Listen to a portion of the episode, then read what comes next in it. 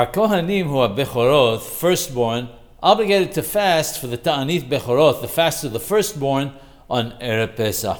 The answer is that the firstborn of both Kohanim and Lewiim are obligated to fast this fast, just like any other firstborn.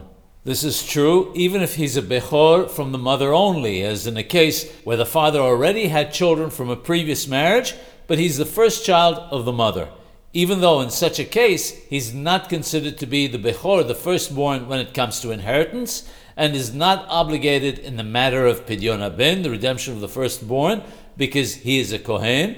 Nevertheless, in this case, he is obligated to fast.